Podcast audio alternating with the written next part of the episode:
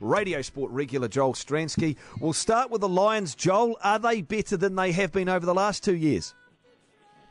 Well, firstly, good morning all, and uh, nice to be on the show again. I'm not sure they're better. I think they've had a couple of wobblies in the last few weeks, and they've um, they've managed to get through that little wobbly state and had a real good win on Friday. Where I thought they were absolutely clinical in the way they went about things.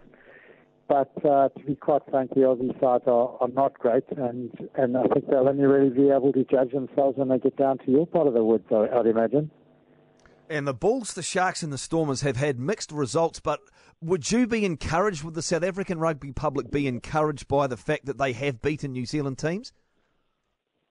No, I, I, so yes, in a way, the Bulls at times have, have shown some real good signs, and they're a young side with John Mitchell now having taken over. They're, they're certainly a, a team that are, are growing and evolving, um, and and trying to find their feet in a in a new style of play, moving away from that old traditional, you know, one pass Bulls rugby, and and I think they've shown some real good signs. What what is disappointing is the form of both the Sharks and and the Stormers. They they are not consistent. They um, they're, they're very erratic in the way they go about things. They have the odd glimpses of some some nice moments, but if, if you consider how poor the Sharks were last week, if you consider the quality of the game on the weekend between the Sharks and the Stormers, it was abysmal. It was a, a game littered with errors and mistakes and poor quality rugby it's it's worrying times for those two franchises. So, you know, I think as, South African rugby fans, we found ourselves pretty much in the exact opposite place as as, as, as the New Zealand franchises. You've got four great sides and one battling. We've got one really good side stepping up, one on the on the mend, one growing, and we've got two that are really struggling to find their form. It, it, it is a bit worrying. Is that hurting the level of interest in South Africa for the Super Rugby competition? Yeah, very much so. You know, I think all our rugby fans love to see a team that's winning. We they, they want to get out there and support a, a team that's playing a great brand of rugby, that's delivering great results, that's inspiring, and uh, and that is consistently, you know, achieving and, and, and, and doing those things. And, and right now, Stormers are, are good at home. They've, they've they've won a few games at home where they've they've shown signs of really raising the game, and and, and only because they are at home and in front of their own public. They've been dreadful on the road. The Sharks have been erratic and inconsistent. They've got real dramas around you know, getting more people into the stands. So it, it is concerning, and, and, and I think as a result, we are losing a bit of viewership. Well, Joel, last year, of course, you had six teams in the competition, and we have to remind ourselves here that the Kings and the Cheetahs are still around. They're playing professionally in another competition. How has that changed the balance of power within the South African franchises? So I, I think it changed it a little bit and for the better. You know, you see you've seen one or two of the top Cheetahs players move across to one of the Super Rugby franchises, the likes of Raymond Rhule, but but maybe not enough. Is probably the way I would look at it. I would have thought the the ideal situation, the ideal scenario is that the top players in the Free State and and the Kings and the Cheetahs and the Kings would would move to Super Rugby franchises, and we would have the, the, the best players in the country playing Super Rugby.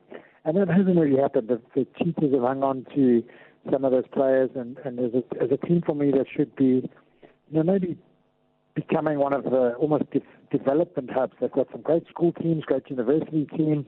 Um, they've got they've got a, a platform to, to go and breed youngsters in, in the northern hemisphere. Um, I, I would have thought SA Rugby would have been in their interest to to make sure the best players are playing Super Rugby, and and we've seen one or two of the Cheetahs players move away, but not all of them.